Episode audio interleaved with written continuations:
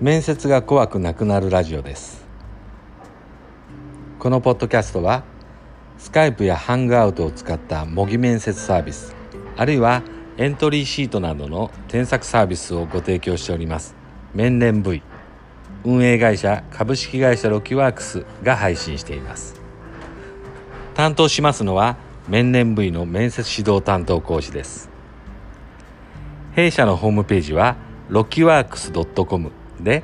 これらのサービスのご案内やご利用者のレビューなども掲載しておりますのでぜひご覧ください。また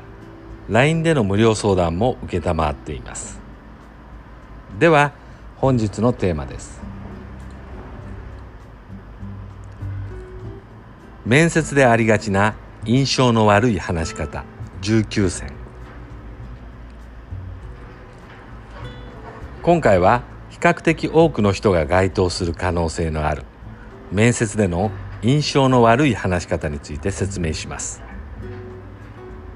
私が企業で採用担当者をしていた時また面接対策をさせていただいた際によく見られるものをまとめたものです。面接対策は上手い人を真似るのではなく改善点の修正に集中する。常々思っているのですが面接対策は誰か面接の上手い人を真似ようとするのではなく自分の改善点を見つけて修正していくことが大切です。就活転職活動公務員試験における面接は言うまでもなくその人の人材価値を見極めるための選考ですが一定の基準によって選考されているとはいえその表現は個々異なるはずのものだからです。誰かをモデルとしてそれに近づこうとすると本来自分の持っている良さが失われているかのいく可能性もあります。例えば面接が器用にこなせるようなタイプではないけれど誠実な人柄は人柄は伝わる。といった人が回答は縦板に水表情は洗練されていてまるでマナー講師のようにそつなく振る舞う人を真似しようとするとせっかくの誠実な人柄が伝わらなくなってしまう場合もあるのです。したがって上手い人を真似ようとするのではなくて良くない部分を直していくという考え方で対策を行うべきです。こういった観点で面接でありがちな印象の悪い話し方の例を挙げていこうと思います。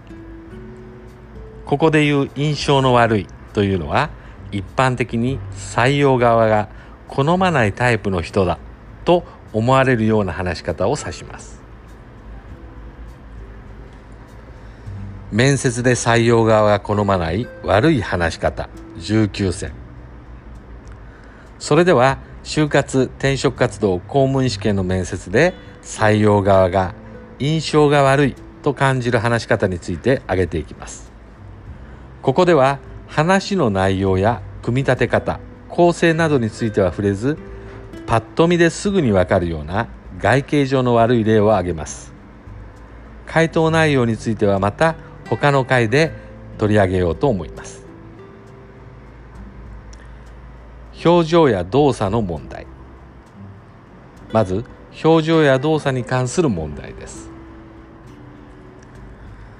視線が相手に向いていない。他者とコミュニケーションをとるとき視線はとても大切です。質問者の目をしっかりと見て答えることで質問者と正面から向き合いしっかりとコミュニケーションしようという意思を伝えることができます。全く相手を見ないというのは論外ですが面接時には考えながら回答する際につい視線が横や下斜め上などに向いてしまうことがよくあります。人間ですから何かを考える際に視線がそれてしまうことはあることですし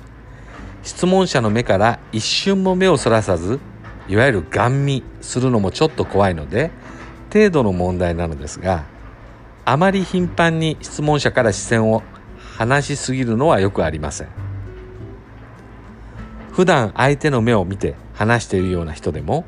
面接の際には質問者から視線が離れてしまうことはよくあります。やはり緊張していたりうまく答えたいという思いが強かったりすることが影響するからです。しかし話す内容そのものよりも面接官の感じる人としての印象の方が大切です。きちんと質問者に視線を合わせて話をすれば誠実である逃げずに正直正面から向き合う人といった印象につながります。全く目をそらしてはいけないわけではないのですがただ大体は質問者の目を見て話すようにしましょう。面接官が複数複数いる時は質問を発した人の目を見て話すように心がけ時々他の人にも視線を配ると良いでしょう。ただ相手の目を見続けるのは人によっては辛いこともあると思います。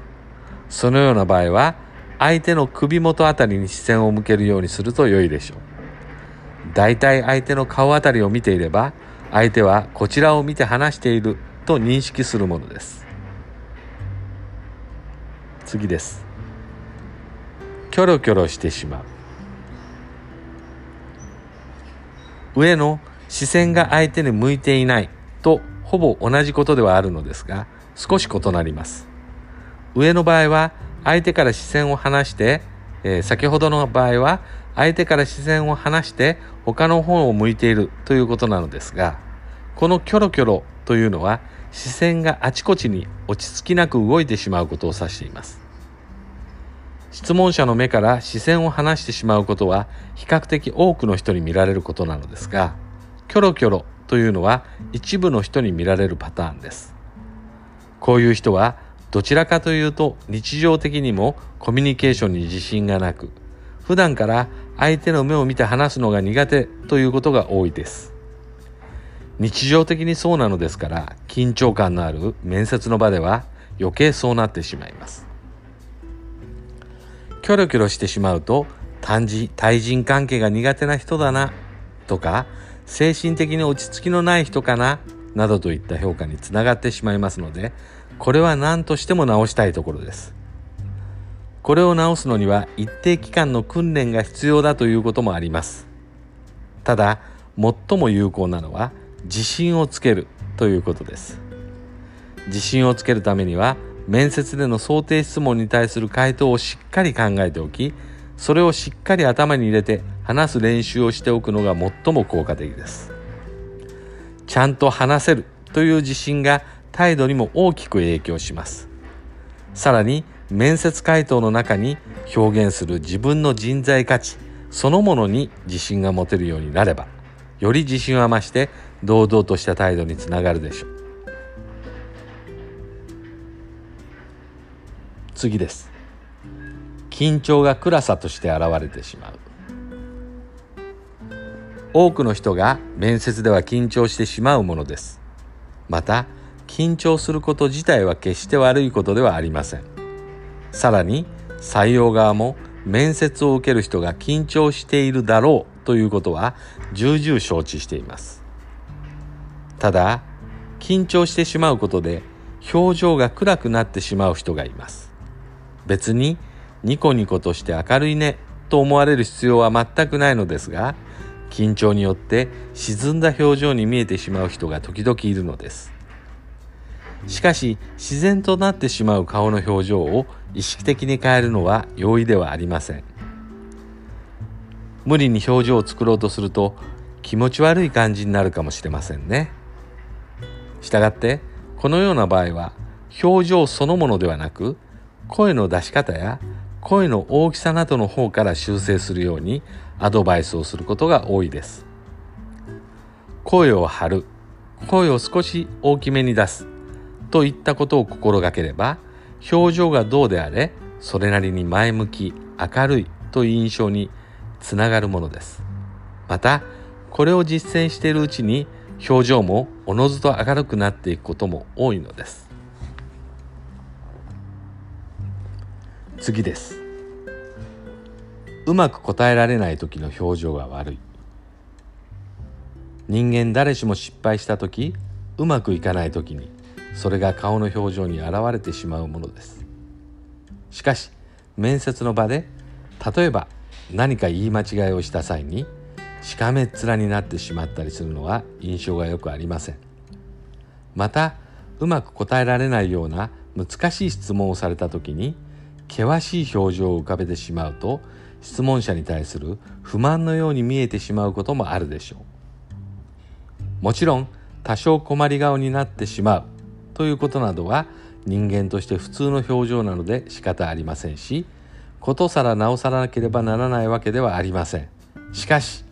不快を表してしまうような表情だけはしないように心がけた方が無難です。次です。うまく答えられない時にきちんと謝らない。面接でうまく答えられない質問をされてしまいなかなか答えが出てこない時あるいは答えの途中でうまく言えなくなって止まってしまうなんてことは起こりうることです。もちろんそうならない方がいいのですがそうなってしまった時のことも考えておいた方がいいでしょう。うまく答えられない時に大切なことは自分からきちんと謝ることです。例えば何かの知識を問うような質問をされた際に答えがわからない場合はただ黙っているのではなくきちんと「申し訳ありません。勉強不足で存じ上げません」といった謝罪をすることです。回答の途中で混乱してうまく言えなくなってしまとしまった時も「申し訳ありません。緊張して混乱してしまいました。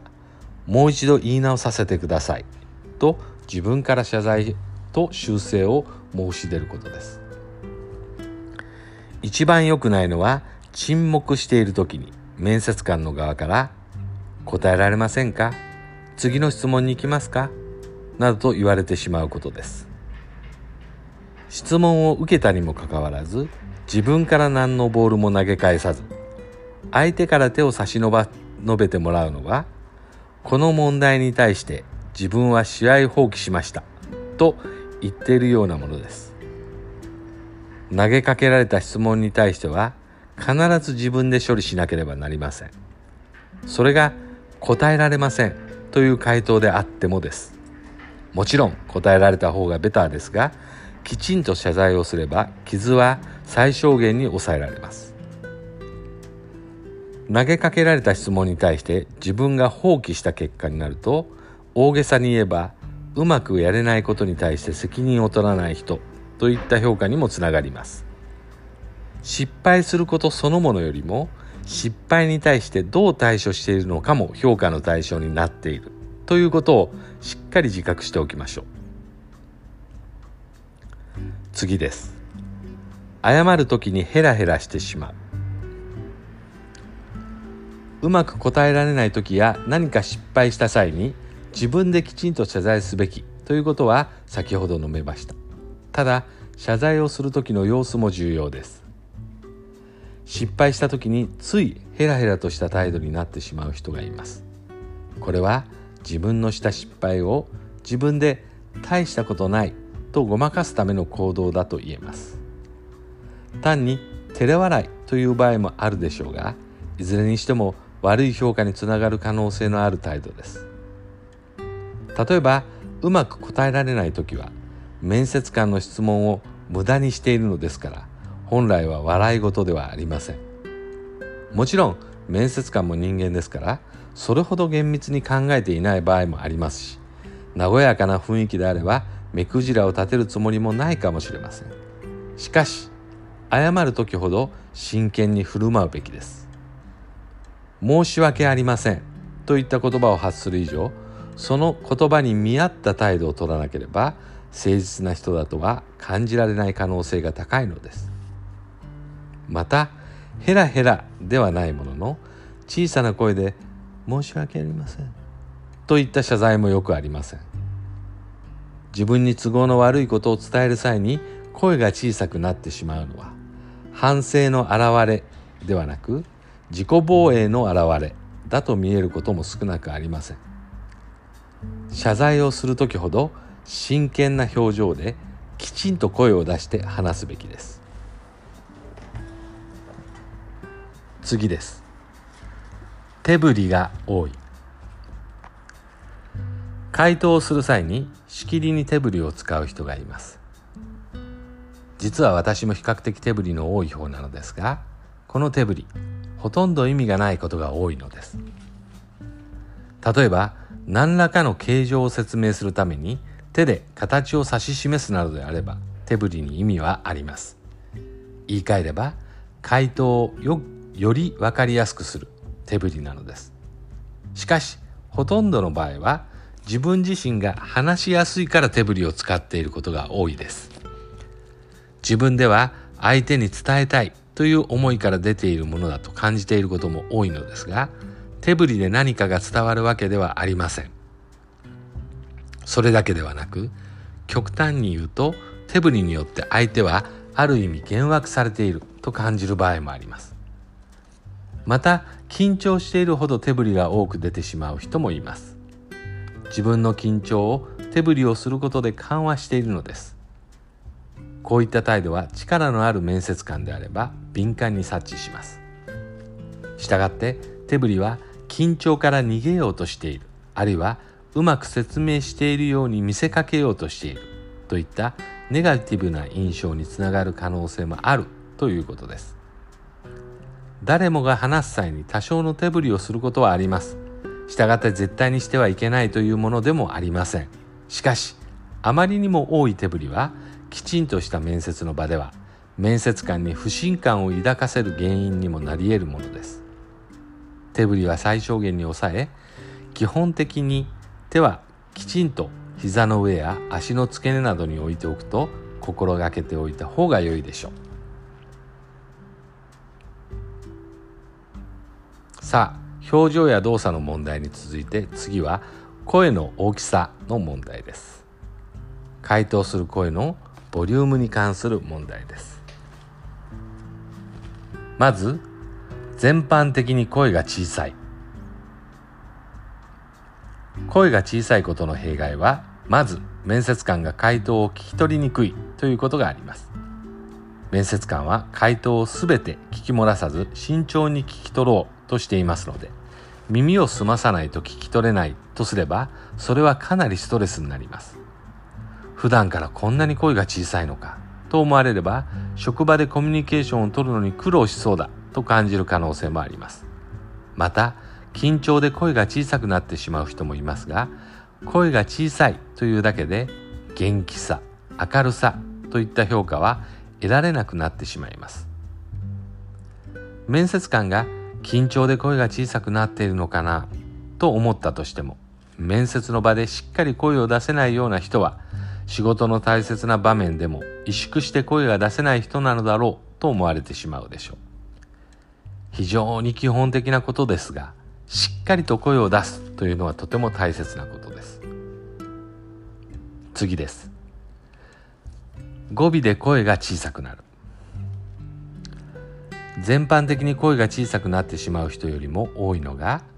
語尾の声が小さくなる人です。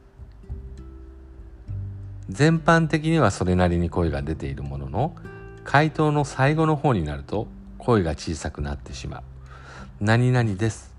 何々ます。といった最後の言い切り部分がフェードアウトしてしまうパターンです。比較的良い答えをしていても語尾が小さくなるとその答えに自信がないとか曖昧にぼかそうとしているといった印象を与えます。面接官としてはその答えを本当に信用して良いのだろうかと感じてしまうのです。話の終わりというのは大切なものできちんと言い切るかどうかは回答全体の印象を大きく左右します。最後まで声を出してきちんと言い切るようにしましょう。では声の大きさに続いて次の問題です。口調表現の問題。まず語尾が言い切る形になっていない。回答の最後が何々です。何々ます。といった言い切りではなく何々とか何々だったりのように答える人がいます。このような答え方は曖昧な印象を与えかつ回答が終わったのかどうかを面接官が判別しにくいものです。それだけでなく頼りない印象。場合によっては無責任な印象を与える可能性もあります。こういった語尾になってしまうのは回答に自信がない場合が多いのですが断定しきれない回答を面接官なりに解釈していいように扱ってくれるなどというようなことは一切ありません。思い切った例え方をすると面接官は面接は自分という商品を売り込む場です。断定できない説明を聞いて商品を買う人はほとんどいないでしょう。曖昧な表現をすれば難しい質問に対する答えとして面接官が許してくれると思うのは甘い考えです。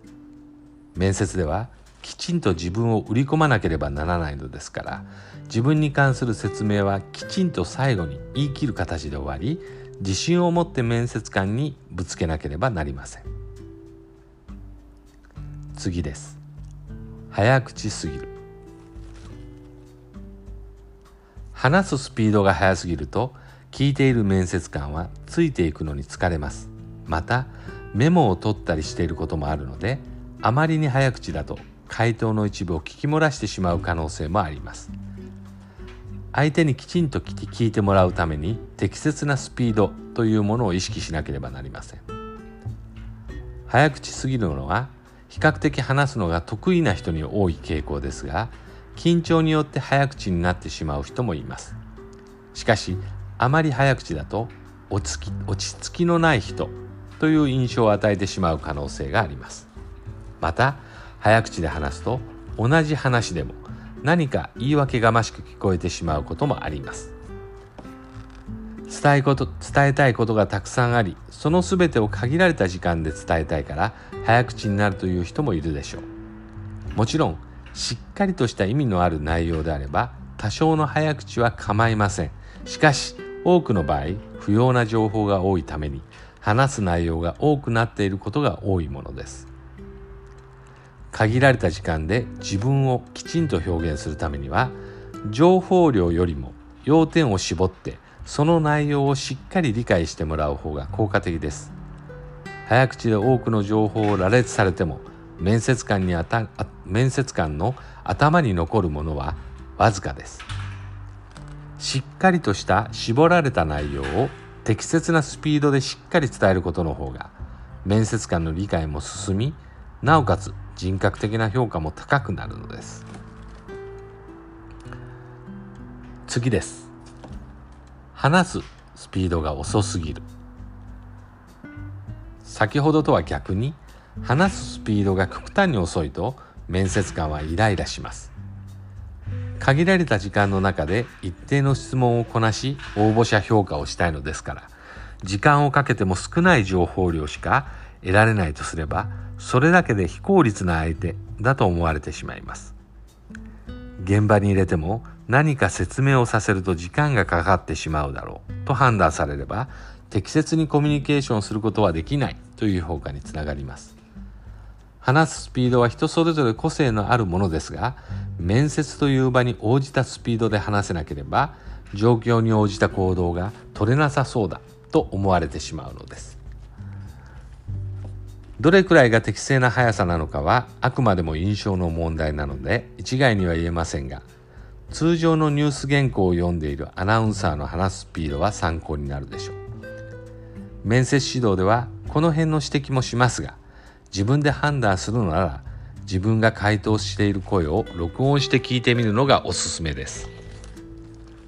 私が今喋っている程度のスピードであれば問題ないと思います。次です。無意味な言い直しが多い。面接で回答していると言い直しをしなければならない場面はあります。全く間違いなく話し続けられる人はほとんどいないので言い直し自体が悪いことではありません。ただ無意味な言い直しというものがあります。例えば私は営業の仕事で、えー、営業の仕事でですねのように言い直す必要がないのに同じ言葉を繰り返す場合あるいは客先に訪問した際お客様を訪ねた時にのように意味は同じで表現が異なるだけのものを繰り返したりするものです。こういった繰り返しは単に自分の話の調子を整える意味で行われていたり話しながら考える時間を稼ぐ意味で行われたりしますが回答を聞く側からすれば全く意味のないロスに過ぎません。回答を聞きながらストーリーをたどっているのに何度も立ち止まったり巻き戻されたりすれば無駄だと感じたりイライラすると感じることもあるでしょう。また落ち着きのない人という印象を抱かせるのは確実です。このような無意味な言い直しをする人の多くは普段からこのような言い直しを多用していることが多いです。また早口で話す人に多い傾向です。無意味な言い直しを一切やめましょうとまでは言いません。このような言い直しは通常の会話でもあることです。しかしこれをあまりにも多用すると先に述べたように面接官に悪印象を与えます。一発で決めるという意識を強く持つこと。細かい表現ではなく内容が伝わればよいと割り切ることが大切です。次です。無意味な言葉「えー」などが多い。話し始めに必ず「えー」をつける人がいます。また「まあ」とか「その」などといった語も多く使われがちです。これらは会話の中では少なからず出てくるもので全く使ってはいけないというものではありません。しかし普段からこういう語を多用する人は緊張する面接の場では普段以上に出てしまうものです。少しなら良いのですがこういった意味のない語を多用されると面接官はそのうちまた「ええー、って言ってるよ」などと思うようになります。それが耳につくようになると不快に感じる人もいるでしょうしそうでなくても「ええ」ばかりが気になって内容が頭に入りにくいと感じる場合もあるかもしれません。面接官は端的に説明を聞きたいのでできるだけ無意味な語は使わない方が良いのです。自分自身でこういう癖がないか注意深くチェックしておきましょう。次です。回答中に何度も大きく間が空いてしまう。質問を受けてから話し始めるまでに大きく間が空いてしまう場合や回答中特に文の切れ目で大きな間が入ってしまうような話し方です。回答しないわけではないのですが不自然に間が空いてしまうと面接官は不安な気持ちになります。また間が空いてしまうことによって回答に時間がかかってしまい面接がリズムよく進んでいきません。面接は選考といっても応募者と面接官との会話ですのでリズムが悪いとそれだけで印象が悪くなります。コミュニケーションを取りづらい人というイメージを与えてしまうのです。このように間が空いてしまう原因の多くは回答原稿を丸暗記している人が原稿を思い出すのに時間がかかってしまうということが多いです。原稿を一言一句再現しようとすると単なる言い回しにこだわってしまって慎重になってしまうという場合が多いんです。面接の想定質問に対して回答原稿を用意しておくのは有効な対策です。ただ丸暗記して一言一句再現しようとするとかえって回答に詰まってしまうこともよくあることなので注意が必要です。このようなことにならないためには回答原稿を作成した後は原稿の一言一句を暗記しようとするのではなく回答の流れを覚えるようにすると良いでしょう。流れを覚えるというのはその回答の内容を構成している要素をキーワードで押さえその順序を頭に入れておくということです。実際に話す際にはキーワードを予定していた順序で上げながら話していけば自然な日本語になるのです。ただし極端に人前で話すのが苦手な人などは原稿を丸暗記しなければならない場合もあります。そのような人は原稿丸暗記の弊害が出やすいので完璧な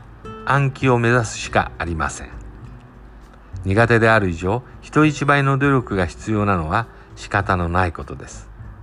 ただしその場合でも想定していない質問への回答対応も練習しておく必要はあります。次です。質問を回答の冒頭に反復してしまう。面接官の発した質問を回答の冒頭に反復してしまう人というのは比較的多くいます。例えば弊社を志望している動機は何ですか？という質問に私が御社を志望している動機は？と回答してし始める例。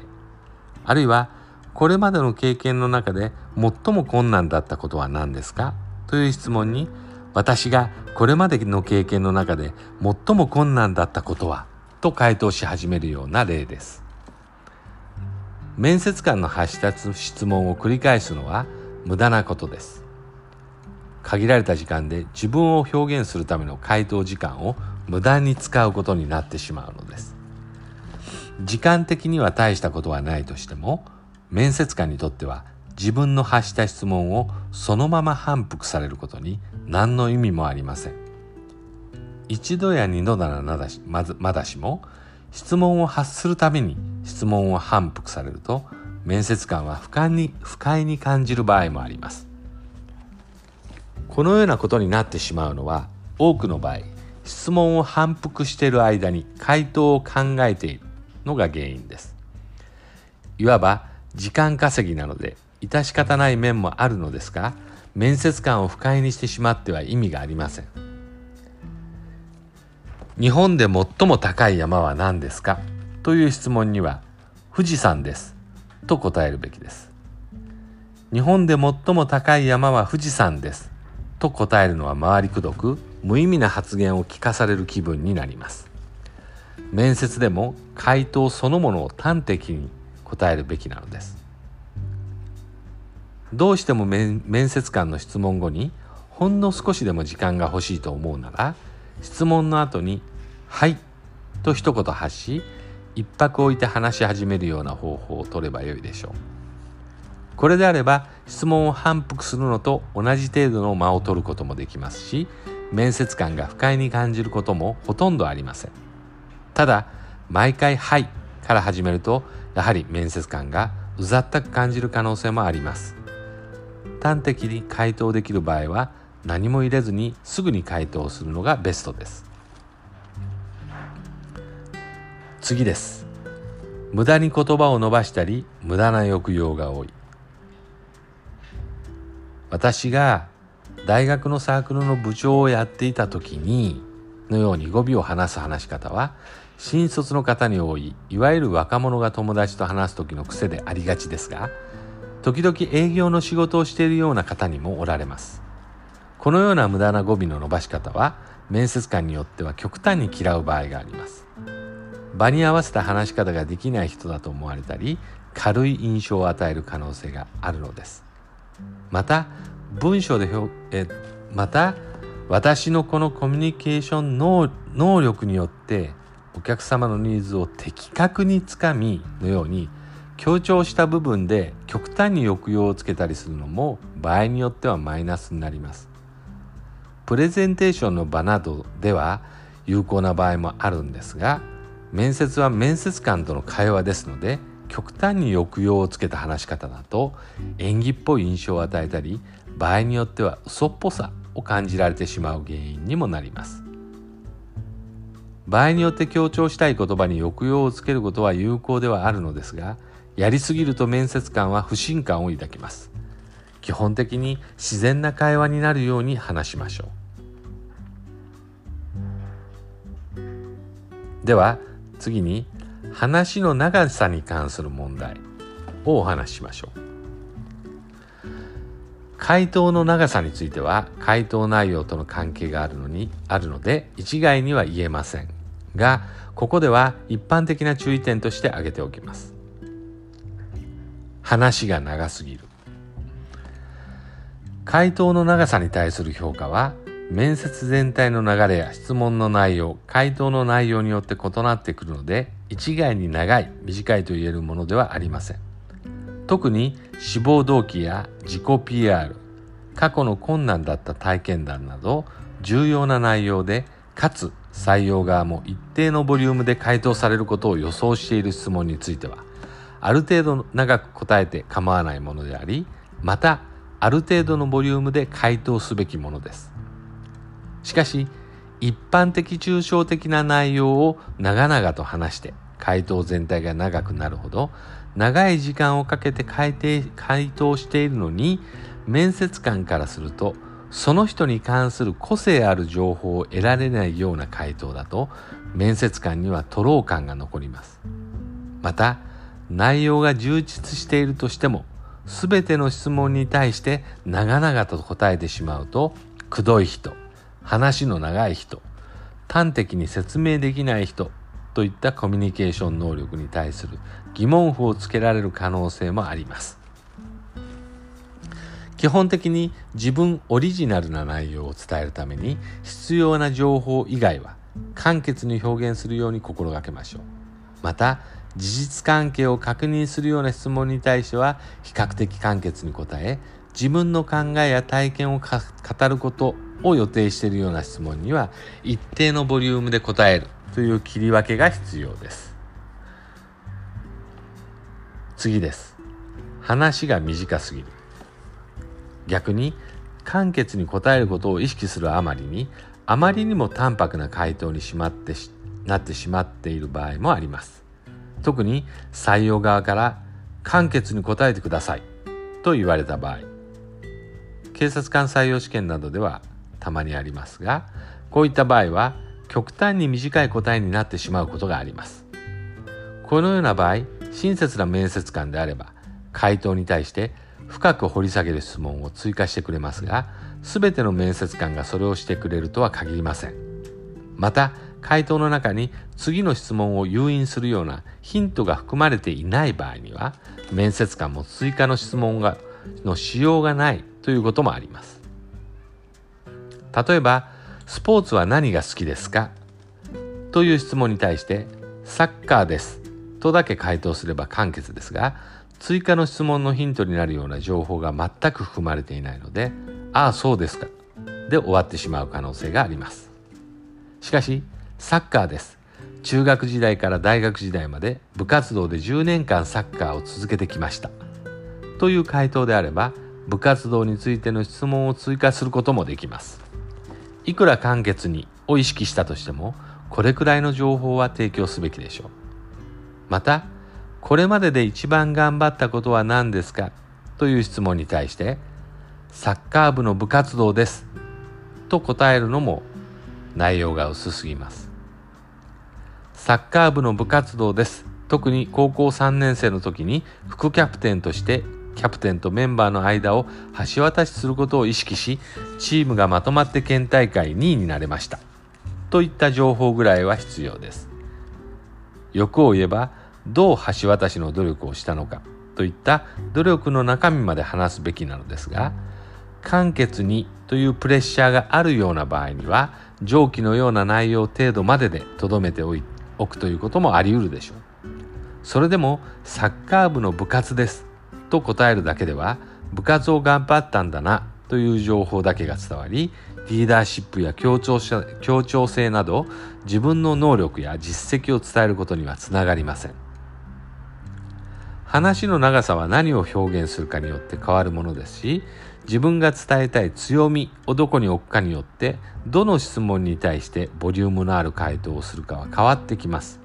しかしどのような質問に対してもその回答で自分の何を表現しようとしているのかを意識してその短い回答だけでそれが伝わるのかどうかということ観点で吟味をすべきだと思います。非常に長々とお話をしてきましたがまとめです。ここに挙げた例を機械的に当てはめて良し悪しを判断することはなかなかできないものです。例えば話の長さはどのような質問に対する回答何かによって適正な長さは異なりますしまた自分の強みをどこに置くかによっても異なります。ただここに挙げた内容は一応の目安にはなります。ポイントはまず面接官にとって聞きやすいかどうか不快にならないかどうかです。これはある程度の経験がないと判断できない面もあり弊社の面接指導ではもちろんこれらの基本的な話し方についてもチェックはしていますが例えば自分の回答を録音して聞き直すだけでも判断できるものはあります。ぜひこれらの点に特に留意をしつつ面接対策を進めてみてください。では本日は以上です。